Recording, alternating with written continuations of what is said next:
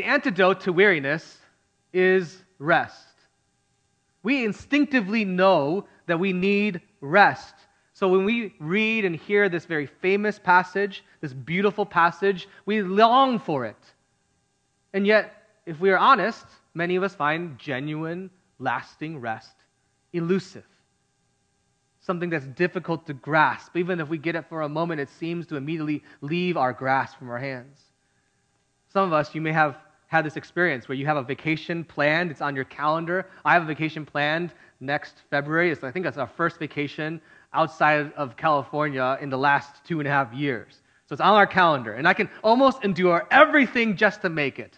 But those of you who ever had like a big hyped up vacation experience, right? Maybe you, you get back home and you feel immediately you need a vacation from your vacation because it was not that restful. And that's the kind of vacations my wife plans. It's too busy. It's never that restful. Or maybe it was so restful that you come back, you're like, I need that to exist much longer. And we all experience that genuine rest is hard to come by. You begin to become aware of this need for rest and the, the elusiveness of it around high school. You maybe feel it a little earlier, but definitely in high school you begin to feel it. You have so many responsibilities laid upon you as a high school student. Some of you watched that recent documentary, right? Try harder. You, you feel that, whether you go to that school or not. You, you feel the, the, the crushing weight of tests and clubs and finals and friendships to keep up with. And you look longingly back to when you were five years old and your parents forced you to take a nap and how you resisted, and all you want to do now is nap on Saturday, right? All you want to do is sleep in because you're so tired, you're so busy. Can't, can I just make it to winter break? And even winter break isn't long enough to give you rest. And you feel you're tired. You genuinely think, I don't got any more out of me. And then you hit college, and you have so many more exams more finals, more activities, and more on campus stuff, and more responsibilities. And you look longingly back at high school when maybe you only had a few tests, only one research paper. It was only 10 pages, and now it's like 50 pages long. And you like look back at high school and you feel like, oh, I was, I, was so foolish. I am so much more tired now. I'm so busy. I need rest. Until you graduate from college and you get your first job, and maybe you're newly married and you're working 50, 60. Some of you, if you go into investment banking, you're going to work 80 hours a week and you're trying to get your development of your career off the ground to just barely pay your rent, not even a mortgage, because it costs over $2 million to buy a house. And you're thinking, man, I'm exhausted. I need a break. I'm in need of rest. And you look longingly back on college. You had so much time to hang out with friends. You have so much more energy. Your metabolism was so much better, so you could eat pizza at 2 a.m. You think, oh, I'm so tired. I need rest. Until, and some of you know exactly where this is going, until you have a kid. Until you have a kid. And then you're pushed to the boundaries of no sleep. You're up all night. You're changing, feeding, cleaning up puke, cleaning up all the other kinds of bodily things out coming out of this crazy little person in your life, and you're just trying to keep them safe and you're thinking, oh my goodness, I'm so exhausted. I need rest. You look longingly back to when you were dinks, double income, no kids. And you think, wow, date night was whenever we wanted to. And now all I want to do is sleep, like back when I was five years old. And you could just keep going, right? It just keeps going. But you know the rest of the story. Rest is desired, but it's elusive. We spend our whole lives longing for rest, and barely grasping it. But Jesus in this passage has the audacity to say, Come to me. I will give you rest. And when you hear that, wherever you are in your faith journey, whether you love Jesus or you don't know who he is or you don't really like him, wherever you are in this, you both want to scoff at this statement and you both want it. Because who could say this? And we're going to look at this profound, beautiful section of Scripture in Matthew's Gospel and pray that the Holy Spirit will grant to us an understanding of where to get rest. And I pray that as you begin to let this passage seep into who you are, it will begin to transform you to someone who genuinely can find and experience rest in Jesus. Let's, let's look first at weariness, how Jesus describes it. Look back at verse 28. Come to me, and look at this part specifically all who labor and are heavy laden. That's his description of weariness. In the context of this passage, he is dealing with uh, the Pharisees, religious leaders of his time, and they're talking about what it means to relate to God. And he's, he's actually using this as a contrast because the Pharisees are laying heavy religious burdens on them. They're putting heavy weights on people who are trying to draw near to God in all the things they're to do. They had over 600, maybe 700 list of additional rules that they were supposed to follow. But something that we see here when Jesus talks about all who labor and are heavy laden is that all weariness could be described as spiritual, whether we recognize it or not, because it gets to the deepest part of who we are. We approach it differently this spiritual weariness, it, it kind of expresses itself in religious ways and irreligious ways, but weariness affects all people because weariness, exhaustion, heavy laden feelings are equal opportunity to all people. But we could describe them in religious ways as well as irreligious ways. But they're all spiritual because they all get to who we are. It's interesting that in Jesus' time, the Pharisees could take something that was supposed to draw near to Yahweh, experience Him, grace and forgiveness, be near to Him, they can make that into a system, a religion that is so heavy. And we can't just point fingers and say, well, the Pharisees did it, and that's nothing like we have today. Because we can do the exact same thing in modern day, 21st century evangelical Christianity in San Francisco, in our church, because it exists in our church in various, often subtle ways. It's possible that we have this religious, spiritual weariness through all of the religious activities, duties, and practices, that we do them in such a way that are not freeing, not restful. And I'm not criticizing religious duties, practices, services, but you can do them in such a way that are actually heavy burdened. You, we could talk about grace in this public platform from preaching or in our teaching or discipleship in our communities in youth group, but then promote a kind of discipleship where it's all about what you do and what you don't do. And if you do these things, then God will love you. If you act a certain way, you, you have a certain kind of behavior, then God will actually listen to your prayers. And that's, that's not what Jesus is offering here. Jesus tells us in the Gospels that this kind of religious burden that the Pharisees are having in their time that we have in different ways today. It's crushing because it's a burden that you will never fully live up to. Because you will never know if your understanding of who you are with God is based upon religious activity and services and practices. You will never know if you're good enough. You will never know if you're religious enough. You'll never know if you're moral enough because that is something we will never know. And then it becomes devastatingly heavy. How do you know if you live up to it? And that's what that ends up happening when we do that is we twist the gospel. You, you make the good news because good news is something declared to us that has already been accomplished. The gospel is God has sent Jesus to come to live a righteous life that we did not live that he died the death that we deserve for rejecting and rebelling against God, that he conquered over sin and death through his death, burial, and resurrection, that that's declared. This is done for us. We, we end up twisting in our religious attempts to define ourselves that we make this good news into good advice. This is how you appease God. And we don't do it like the Pharisees. We don't want to measure all the weights of your spices and make sure you, you gave the tenth of the top of your salt and your pepper and your saffron. We don't, we don't do it like that. We do it in different ways. We, we guilt people, sometimes very obviously, but mostly very subtly. We say things like, Why weren't you at church? And then maybe ask in a question that's actually genuine. You care about them, they've been gone for a while. You could also ask that question to lay a heavy burden. Because sometimes we get into accountability groups and sometimes accountability groups are just guilt groups, right? They just become places where we just heap heavy burdens. You can do them in ways that are freeing and helpful and actually help us follow Jesus, but you can also carve out shame in those spaces where you share something and there's just now shame. You, you create a hierarchy of who's in and who's out, and you end up just looking at all the people out. There's something to ask yourself. If you, if you find yourself looking at the news or you find yourself looking at your social media uh, and all you feel is rage or anger, or you, all you can do is point fingers at all the problems with every single other person outside of us, that may be a sign that you're driven by this kind of religious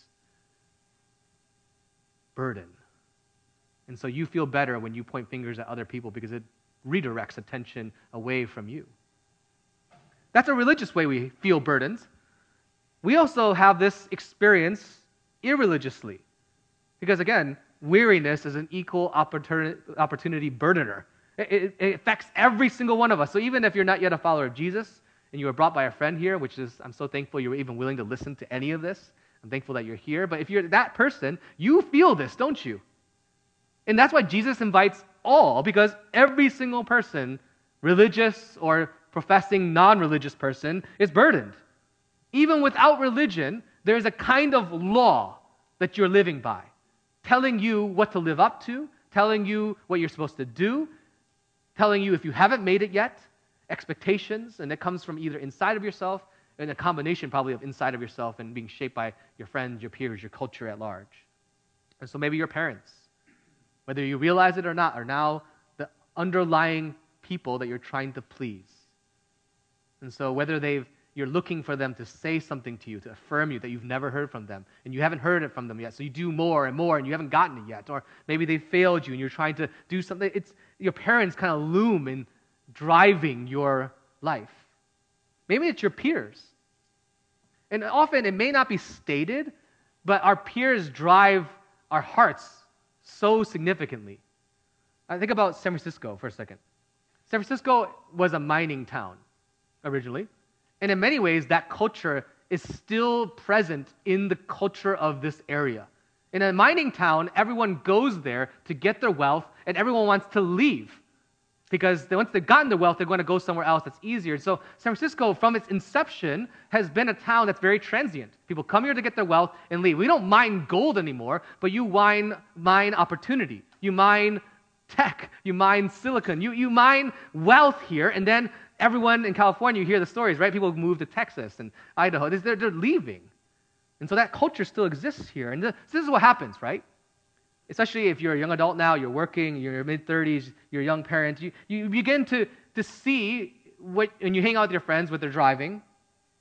Maybe you hang out with your friend and they just moved into their first place, and you, in your sin, maybe look up their house on Zillow and you're like, oh my gosh.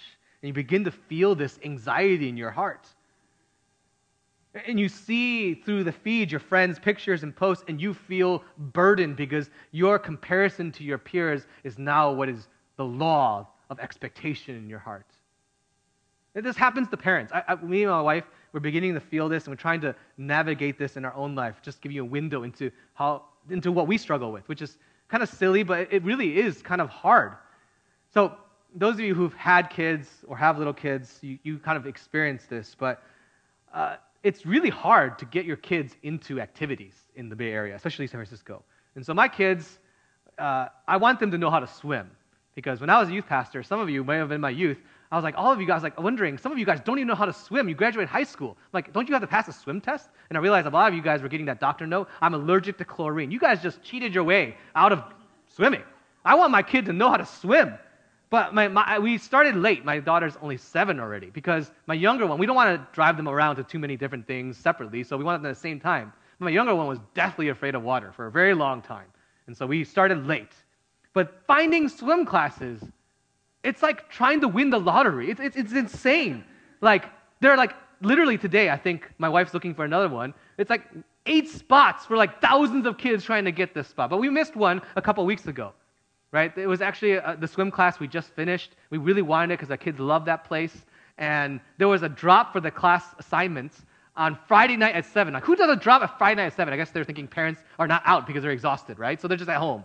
But we were happened to be out that night. I set an alarm on my phone. I was, we were hanging out with a friend who was moving out of San Francisco, actually, because, you know, it's a transient city. But we're hanging out with them. I set an alarm. I missed the alarm because I was hanging out with people and I didn't notice I missed it until 7:45. It was at 7, and I told my wife, and you could see the look on her face just change. And all my friends were like, "You're gonna get it later." Let's just have fun now because it's going to be bad. No, my wife actually just tried to frantically was texting friends. Like, actually, one of her friends was right on it and it was gone in 10 seconds. I was like, what? Who is fighting for this many swim classes? And then you feel, because we see our friends who are posting their daughter who can swim like 20 laps already at five years old, and my daughter can barely doggy paddle. And we're like, what is going on in my heart? But what do we do about this restlessness? Because we experience it, whether in a religious way, in a normal everyday life, or a non religious way. We, we feel this. And to answer for this heavy ladenness that Jesus says, he gives this answer that's very profound, audacious, kind of crazy. Look again at verse 28. Come to me, all. Let's look at that word all first. All. And he says, All who are labor and heavy laden. This is amazing. You don't have to come to Jesus having worked off your burden.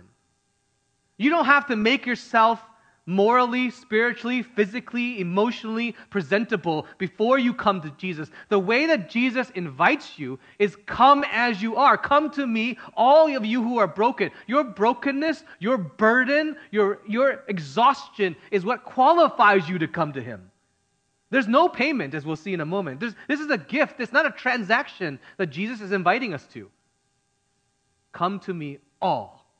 And I pray that you would hear that. In your brokenness, in your weariness, you do not make yourself right before you come to God. You are wherever you are right now. He extends to you, Come to me. All. You. Wherever you are. But look at the invitation, which is very short and kind of crazy and audacious. Look, come to me. He doesn't say, notice, come to me and I'll give you a new way to live. Come to me, so I'll give you a new self help way. I'll, I'll, give you this new diet. I'll give you this new religious path. Come. He just says, Come to me, period. Stop. To the original readers, I'm imagining, they probably would have felt the same way if we look at this honestly. This guy is this guy is kind of crazy. Who says, Come to me? Who does this person think he is? Because think about how, if we were to say that to someone. I mean, I could maybe say, Come to me and I can give you rest to a very small, select few of people. So Jesus says all, which is kind of crazy. I could barely do it for my wife, my kids, a select few friends. And even then, I'm very limited. But Jesus says, Come to me, period.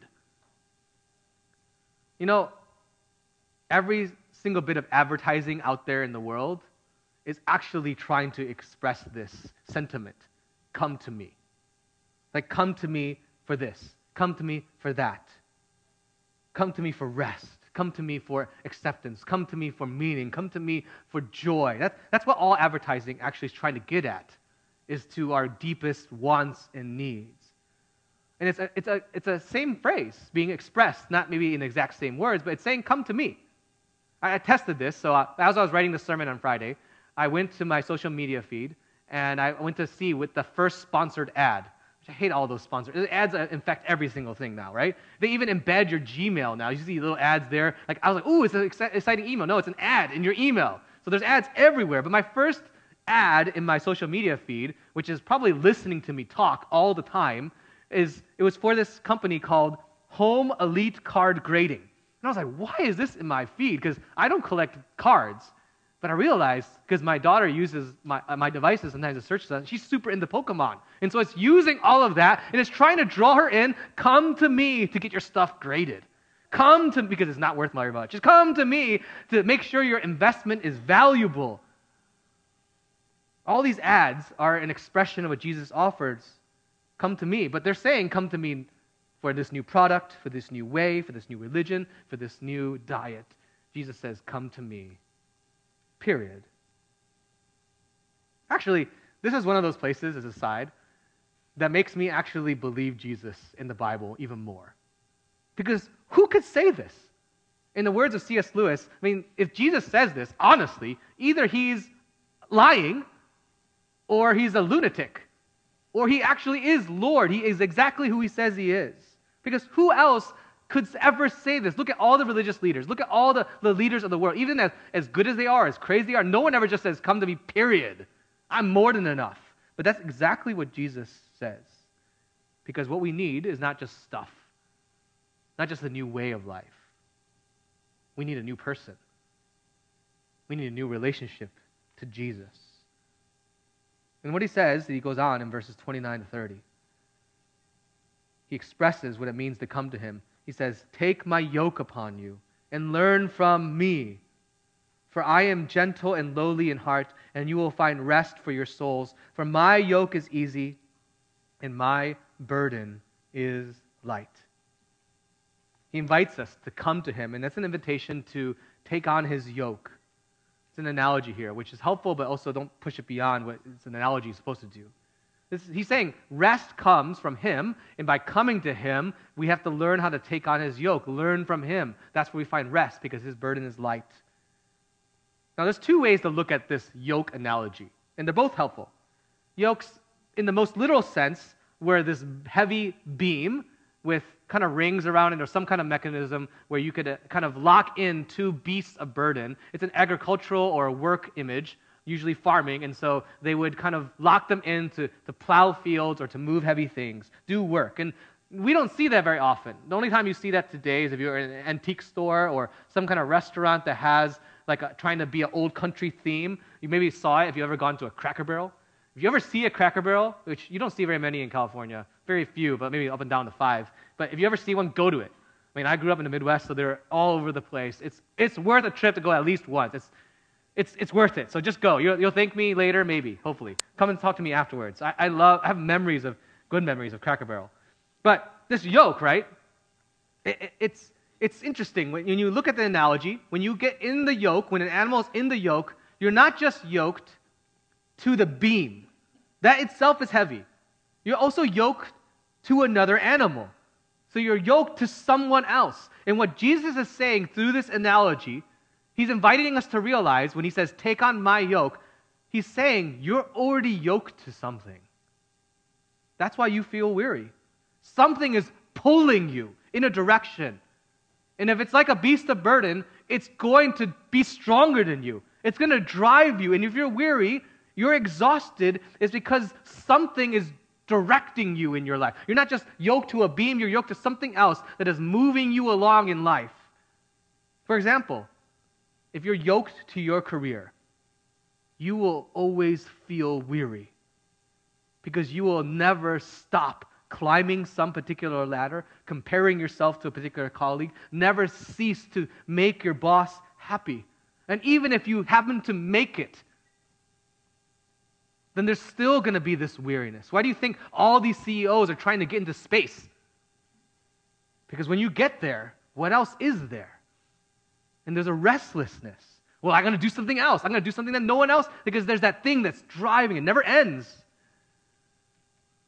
If you're yoked to your marriage, and in a sense, the analogy of being yoked to your spouse is true, so I'm not trying to criticize that. But what I mean is, if you make your spouse, your husband or your wife, right now or your future one, your ultimate, your main thing in your life, if that's your yoke, you are going to crush them with your expectations.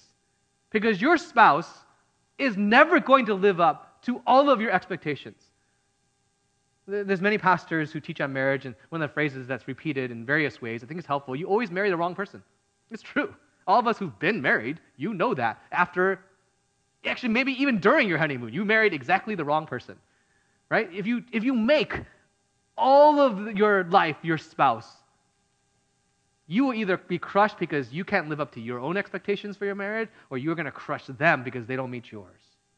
If you're yoked to your children, some of you who are young, You've experienced this because your parents are laying that burden on you. They're trying to live vicariously through you. And so maybe they were immigrants and they moved here and they're like, well, I moved here to give you a better life. I gave up what I had. You better live up to your potential. And your parents, you are crushing them. And so what ends up happening is they will either run away from you, or I would think even worse, they actually submit to your crushing. And then what you end up creating is a child who is never independent. They just only live for you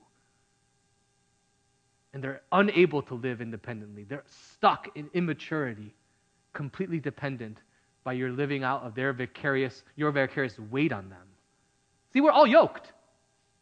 That's why Jesus brings this analogy. We're, that's why we're weary. There's something that we're locked into that's much stronger than us that always directs us in our life career, marriage, children, friends, parental expectations, something. We're all yoked. And that's why we're weary.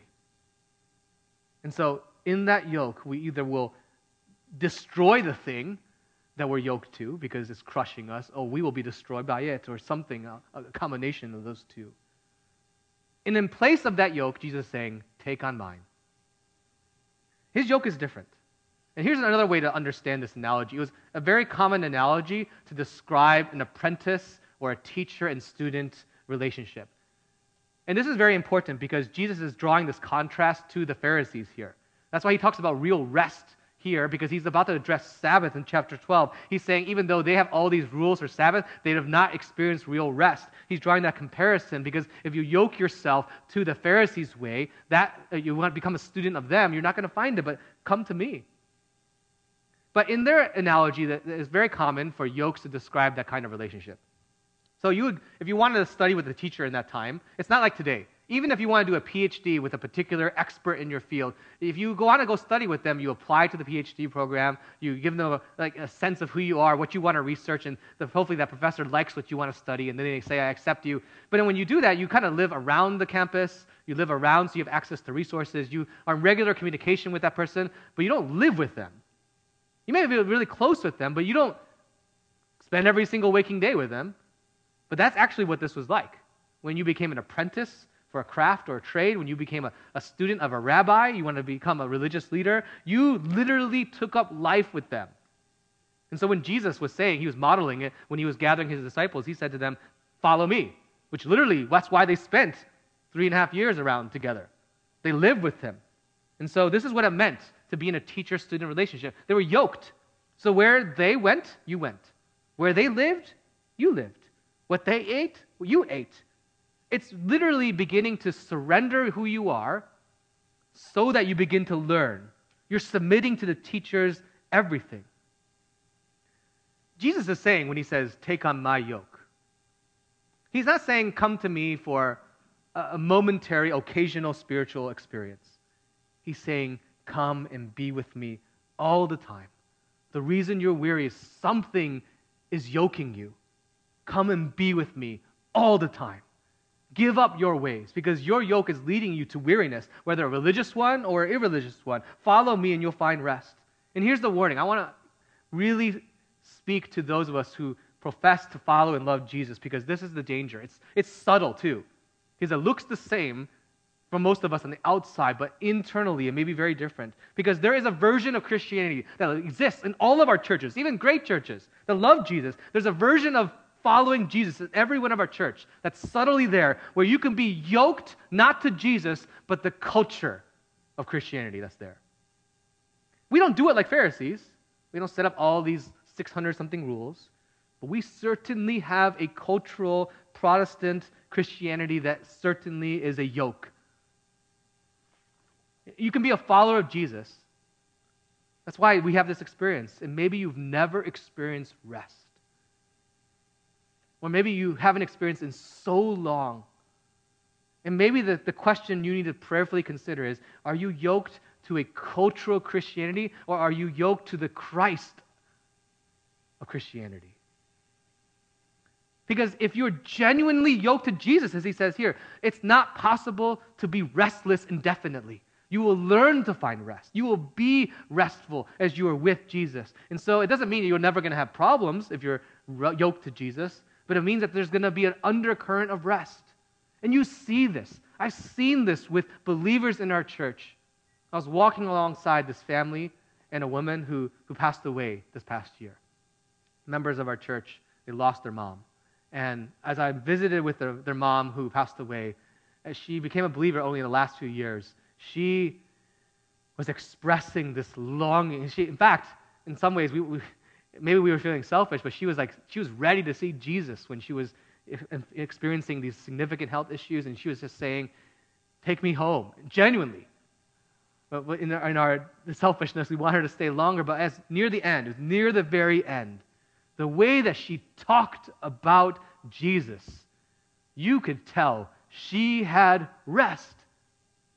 And when I saw that, I was like, I want that. I need that. So when you're yoked to Jesus, you will experience rest, even in the midst of facing death. Because far too many of us, though, and this is the subtle thing, exists in all of our churches, some version of this, you can be yoked to the culture of that church rather than Jesus. And that's why it's subtle because it looks the same on the outside sometimes.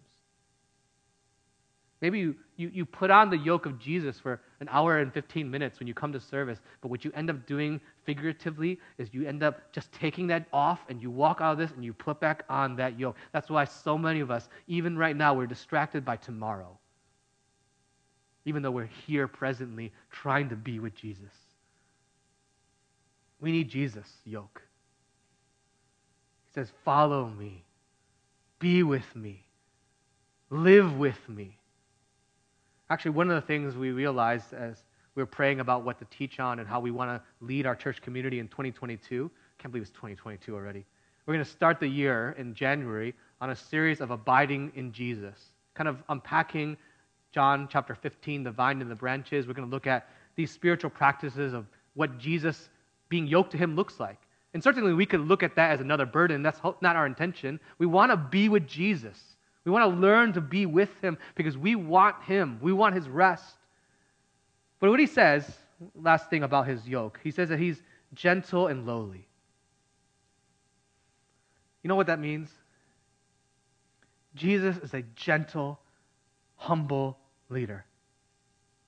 That's actually amazing. Actually, this is the only place in the Gospels, maybe the only place in the New Testament where you have an explicit claim that describes Jesus' heart. He doesn't say glorious and amazing. He doesn't say like all powerful, never ending, which are all true. He says to us about describing his heart for you and me gentle and lowly. Gentle. He's, he's not harsh, he's not reactionary, he's, he's not easily angered. He's the most understanding person ever. You know, his posture towards you today, as you're hearing this, isn't pointing fingers at you, pointing at all the things you didn't do and that you did do, He's more like the prodigal son's father, urgently waiting and running at you with open arms, ready to hug you. He's lowly, which means he's accept, accept, accessible. Think about all the glory he has. Think about Philippians chapter 2. All the glory he has, and yet he makes himself known to you as a friend. This is incredibly powerful in the context of chapter 11 as they're talking about who knows and who's revealed to God. But it's Jesus. He's lowly, he's accessible. And that's why this yoke analogy is actually kind of a, a funny analogy. It's almost like a, a misnomer because he's trying to say, my yoke is a non yoke. Because being with me is like being with a shepherd who loves us. And who wouldn't want this? But so many of us struggle with this, right? I, th- I thought of a silly analogy to think about this. It, it's like a drowning person. You see someone drowning at Ocean Beach, and you're on a boat and they're out there and they're drowning and you, you want to go save them so you take a life preserver on a rope and you throw it out to them. And as they gets near to them you hear this strange thing saying hey man i don't want this. Like it's already hard enough to survive around here. I don't need this added weight of trying to put this life preserver on me.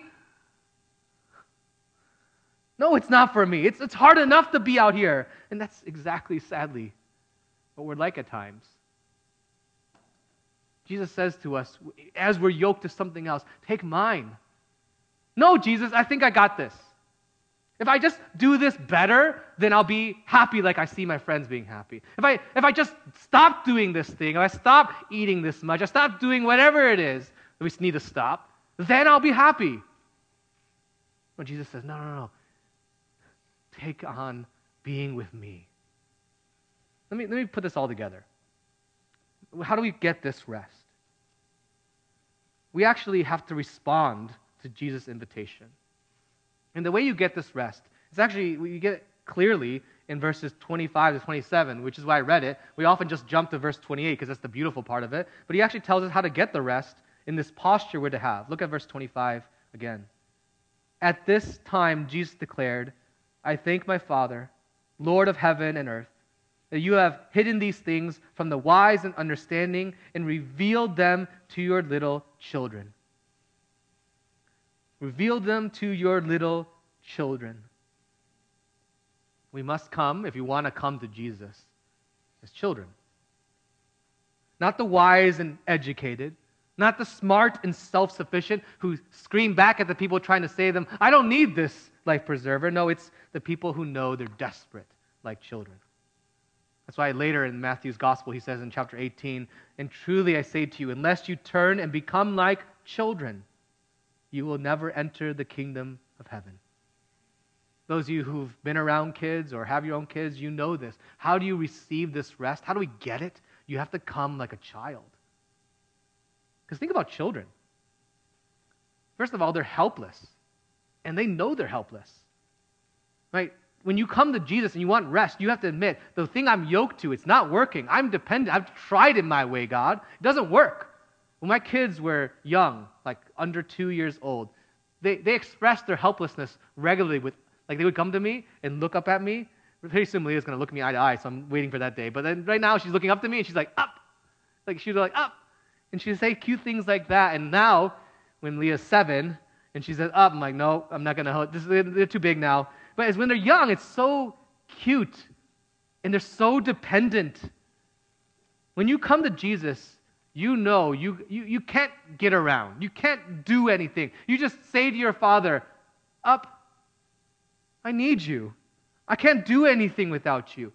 I, I, don't want, I don't just need you to tell me how to tweak my life a little bit. I don't just need you to give me a little jolt on Sunday morning. No, I, I, I need you because I can't do anything, Jesus. It was a desperation. Because you look at all your life, it's like, this is not working. Jesus, I have nothing without you. That's why in the Sermon on the Mount, Jesus says, Blessed are the poor in spirit, for theirs is the kingdom of heaven. Those who know they're, they're in poverty. They're spiritually got nothing. That's who's a child. Second, not only do we need to come helpless and dependent, that's hard enough. I think the second thing may be even harder. We have to actually receive and accept that God actually loves us as he says he does. All kinds of people, even irreligious people, can admit they're messed up. They're sinners, even though they don't use that word. People are okay admitting that they got problems today. They got messed up lives. But the harder thing, maybe today, is to accept that Jesus actually genuinely offers to you love, grace, mercy, and forgiveness. And I experience this regularly as I discipline my, my children. And often I'll just confess this. This is something I'm learning still. Discipline comes out of my sin for control or doing things a certain way. But there are moments where the Holy Spirit does work through me, I'm thankful, where I actually discipline, I, hopefully in a righteous, holy Jesus manner. There's a few, but I, have I've noticed this. Even when I do it well, though, if I, after disciplining my children, one of the things I, I consciously want to do is after that discipline, I immediately, right afterwards, I surround them and I want to hold them and I want to hug them and I want to tell them, You're okay. We're okay. You're still my daughter. Nothing you can ever do makes this relationship change my love for you. And I want to hold them. And often, regularly, both of them do this. They want to push me away. They're still mad. They, they still want to be right. They accepted that they've done something wrong. They don't want to accept my embrace in love because, in their pride, they still think they're right. And they don't need my love. And I realized that after experiencing that a number of times, like, that is how I treat Jesus. I know I'm broken, but I don't often want to receive his love. I can still do this, Jesus. I can work my way out of this, Jesus. Jesus is gentle and lowly. He's surrounding you with the embrace of true forgiveness. When he says his burden is light, you know why it's light? If you ever read Pilgrim's Progress, you've seen that imagery of Christian, right, who's carrying that actual weight and he drops it, right? That's a powerful image because the weight of sin, especially, the weight of your life, the way of proving yourself, Jesus dealt with all of that on the cross. That is a crazy claim that is true of Jesus. Everything you've ever done in Jesus is forgiven, done, dealt with, paid. He's saying, I love you. You are mine. Nothing you can do is He's embracing you. Will you receive it or push Him away? He, can offer rest because He's dealt with all of the weariness of humanity. You ever wonder why God did not save us through just a declaration from the sky? Or just some kind of simple 10 step programs like, do these things. Why did God save us through a person? He experienced birth. He experienced brokenness in this body because he was experiencing all of this weariness, every bit of it on the cross. And Jesus experienced no rest on the cross so that we could experience rest. Something interesting, if you read biographies of martyrs, so many of them, they have this sense about them when they're about to die, this amazing peace, amazing sense of rest because they can look to Jesus. But you know, Jesus on the cross, he didn't have that. The Father turned his face away. That's why he said, Why have you forsaken me? He experienced all of humanity's weariness. He experienced the ultimate lack of rest so that as he resurrected from the grave, he could offer to you rest from all of humanity's weariness, even the greatest enemy of rest, sin and death. Friends, would you become a child? Admitting you are needy, accepting his love, not pushing away his warm embrace of forgiveness. Would you come to him? My prayer is that this word, by the Spirit, be begin to seed in us, in you, genuine rest as you come to him. And let's do that together for a moment before the band sings. Would we come to Jesus? Even if all of what you can pray is, I don't got anything, Jesus. I just feel this. And remember, he says, Come to me, all who are heavy laden and burdened. So all you got to him is saying, Jesus, I'm done. That's what you can bring to him. And I pray that the Spirit would meet you in your brokenness and your weariness. Would we take a few moments in prayer for that? Jesus, I confess my weariness, my burden, that the yoke that I get into regularly rather than yours is one of doing and achieving, even in religious ways, Lord. Through performing, through preaching, or leading as a pastor. Thank you for taking my burden. Father, I pray for my friends who may feel and know the burden that they're carrying and the yoke that they're in. Father, may you free them with your grace and invitation. Free them from the yoke and burden of appeasing others, approval from others. Grant them freedom from comparison with their peers and friends. Help them to know and find rest in you. As we lay these burdens before you, we thank you, Lord. You are more than enough because you are Lord and Creator and all powerful. So we, in hope and faith, lay these burdens before you, asking for you to transform us, transform our church, to be with you. We want to respond, Lord in faith to your invitation. And so we come to you. In Jesus' name, amen.